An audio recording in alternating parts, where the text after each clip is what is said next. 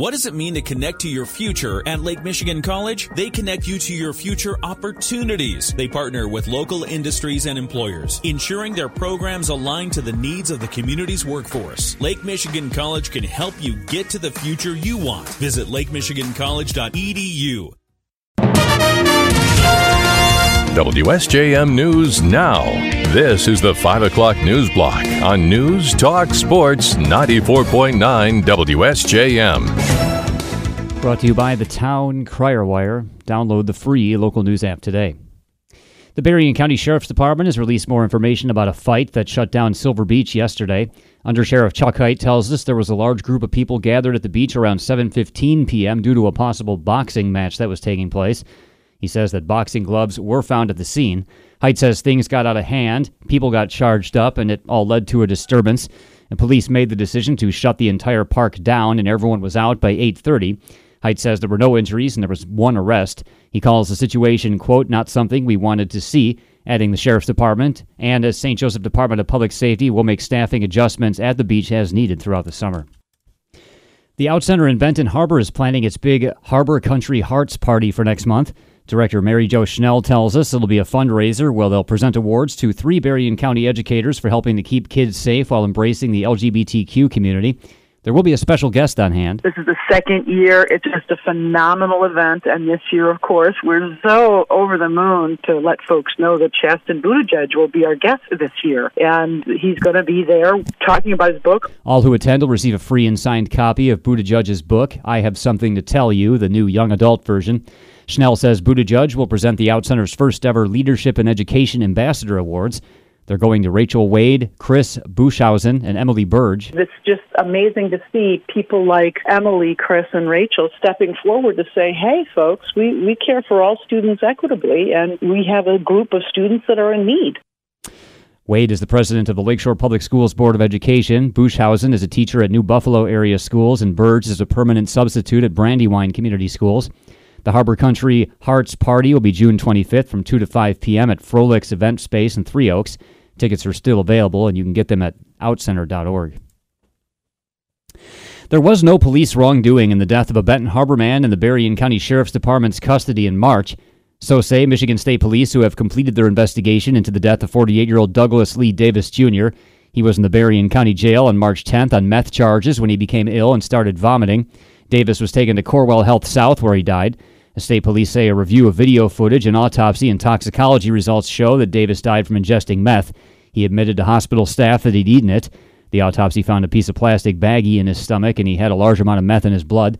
State police have concluded David Davis ate meth while running from the police. His death has been ruled an accident. St. Joseph Township resident Jim Roberts has been named the Hispanic Business Person of the Year by the West Michigan Hispanic Chamber of Commerce. Uh, the award was given out during its annual gala last week.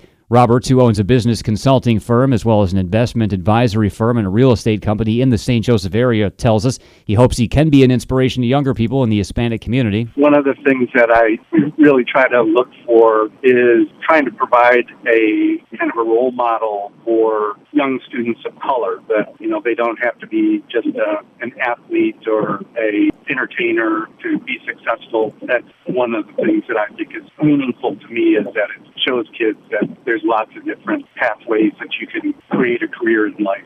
Robert says he also works with other groups like the Michigan Minority Supplier Development Council to promote social justice, diversity, equity, and inclusion. The Benton Harbor Farmers Market will resume for the year on June 21st. The Berrien County Health Department's uh, Carla Smart White tells us this is the 13th year for the market at Dwight P. Mitchell City Center Park. There we'll have vendors selling produce, entrepreneurs. We'll have music playing. We'll have the YMCA there, different resources there available. Smart White says there will be community organizations like the YMCA on hand to tell people about their programs.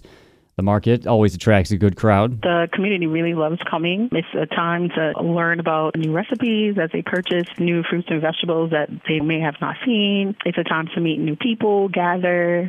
In addition to cash, the market supports food assistance programs like SNAP, Double Up Food Bucks, WIC, Senior Project Fresh, and Corewell Health Lakeland Prescription for Health. It'll be held each Wednesday from 10 a.m. to 3 p.m. through September 13th. A crowdfunding campaign has been launched to help the Spring Creek Equestrian Center in Three Oaks add a classroom space to go along with its programs. Sally Bogert with the Friends of Spring Creek Equestrian Center tells us they host hundreds of children and adults each year through horseback riding lessons, homeschool classes, camps for kids, horse shows, and special events. However, the indoor programming doesn't have its own dedicated space. So we really would like to have a dedicated classroom. So her homeschool classes, foundation classes, meetings, any kind of classes that we offer, we can do year round. We can have an uninterrupted space, something that would really benefit the students she says that it's amazing to watch the kids transform as they bond with horses and come out of their shells. They learn horse behavior, how to care for horses, and how to ride, and they also build life skills like teamwork, time management, and taking responsibility. With a classroom space that's being planned, programs could be held year round with no distractions. The goal is to raise $100,000, and the campaign will continue until the goal is reached. We'll have a link to the GoFundMe at our website. The Greater Bridgman Area Council for Growth and Advancement has announced the lineup for its Summer Courtyard Concert Series this year. The live music shows will be presented in the newly improved downtown Bridgman Courtyard on Lake Street. A crowdfunding campaign made some additions to the space possible. The CGA says the concert series is all acoustic to be held each Sunday from 2 to 5 p.m. from June 11th through August 27th. Kicking off the series on the 11th will be a local favorite, Lexi Adams. Each courtyard concert will be free to attend, inviting all residents and visitors to enjoy the rhythm of local music in the heart of Bridgman. The CGA says it's excited to welcome everyone to see the talent. We'll have a full lineup at our website. And after a burst of steam in March, the housing market in southwest Michigan chilled in April, with sales and selling prices falling behind last year. The Southwestern Michigan Association of Realtors says the number of homes sold in April in the region was down 26% from the same month last year. The average selling price was also down at $324,000 compared to $364,000 last year, or an 11% decline. Inventory is slightly up, bringing the inventory of houses for sale up to a 3.3 month supply. That's compared to two and a half months in April of last year. The number of bank owned or foreclosed homes as a percentage of all transactions stayed at 3% in April, the same as the month before.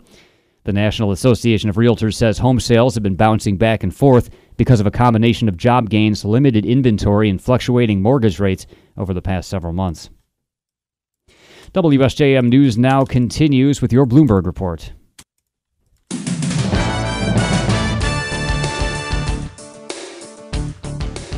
WSJM News now continues, brought to you by Imperial Furniture in Dowagiac, where furniture shopping is fun. House Speaker Kevin McCarthy is trying to thread a needle and get the debt ceiling bill passed by members of his own party. Some of the most conservative members say they're a hard no. ABC's Andy Field is the latest from Washington. Republican Chip Roy joining at least 18 other conservative House Republicans saying they will fight to stop the debt ceiling bill. Not one Republican should vote for this deal.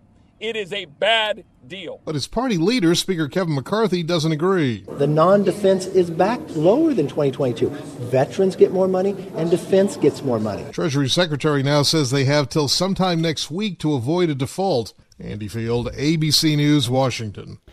Former First Lady Rosalynn Carter has dementia, her family announced today. Carter, who is 95, remains at home with former President Jimmy Carter, who's been at home receiving hospice care. The Carter family said in a statement sent by the couple's global humanitarian organization that she, quote, continues to live happily at home with her husband, enjoying spring and Plains and visits with loved ones. Married nearly 77 years, the Carters are the longest married first couple in U.S. history. The Carter Center statement said Rosalynn Carter had spent her long public life advocating for individuals and families affected by mental illness and for those in caregiving relationships with loved ones. There were reports overnight of drone strikes on Moscow, seemingly by Ukraine. If true, this would represent the escalation by Ukraine and perhaps also a preview of their upcoming larger offensive. ABC's Tom Soufi Burridge is on the ground in Ukraine and tells us Russia's president is having a strong reaction to the attack by its much smaller neighbor. Vladimir Putin has been today sort of once again trying to claim that the attack in Moscow proves that Russia is under attack in his mind, not only from Ukraine, but from NATO too. But he negates the quite obvious context that not only has Ukraine obviously been under attack for more than a year from Russia, but also over the last three consecutive nights, Ukrainian cities have come under really, really heavy bombardments from both those lethal explosives explosive drones, Russian launched, and Russian missiles too. Scientists and tech industry leaders, including executives at Microsoft and Google, have issued a new warning about the perils that artificial intelligence poses to humankind. The statement posted today says that, quote, mitigating the risk of extinction from AI should be a global priority alongside other societal scale risks like pandemics and nuclear war. Sam Altman, the CEO of ChatGPT maker OpenAI, and Geoffrey Hinton, a computer scientist known as the godfather of artificial intelligence, are among the hundreds of leading figures who signed the statement. Worries about AI systems outsmarting humans and running wild have intensified with the rise of a new generation of highly capable AI chatbots like ChatGPT.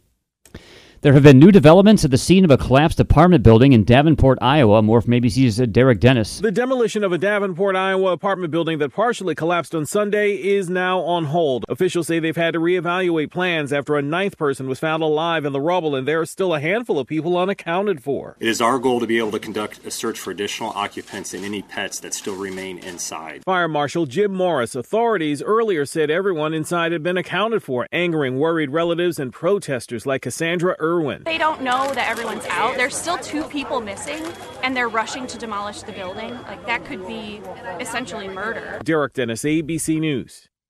A Pennsylvania restaurant owner who screamed death threats directed at former House Speaker Nancy Pelosi while storming the U.S. Capitol has been sentenced to two years and three months in prison. The judge who sentenced 55 year old Pauline Bauer on Tuesday convicted her of riot related charges in January after hearing trial testimony without a jury. Bauer was near Pelosi's office suite on January 6, 2021, when she yelled at police to bring out the California Democrats so the mob could hang her. Prosecutors say she forced her way into the Capitol and accosted officers who were trying to secure the rotunda, shoving one of them. Elizabeth Holmes reported to prison today at the Bryan Prison Farm in Texas to begin her 11 year term. More from ABC's Rebecca Jarvis. Elizabeth Holmes in 2015 was named one of Time's most influential people. Now she will be one of 655 inmates. Her days will begin at 6 a.m. She'll be expected to make her bed to keep her cell nice and clean, and she will be reviewed for that type of cleanliness. She also will be wearing a khaki uniform, no more black turtlenecks, and she'll start by working in the kitchen for 90 days, making 12 cents an hour. Federal health officials say people who worked with food while sick or contagious were linked to about 40% of food poisoning outbreaks from restaurants with a known cause between 2017 and 19. Norovirus and salmonella were the most common causes of 800 outbreaks tied to 875 restaurants reported by about 25 state and local health departments. The Centers for Disease Control and Prevention say about 48 million people a year in the U.S. are sickened by foodborne illness.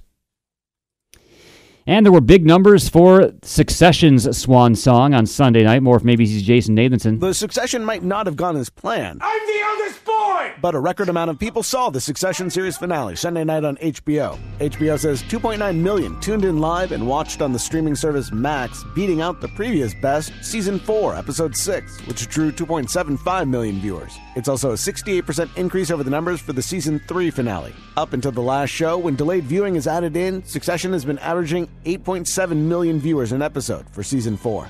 Jason Nathanson, ABC News, Hollywood. WSJM News now continues with your weather forecast.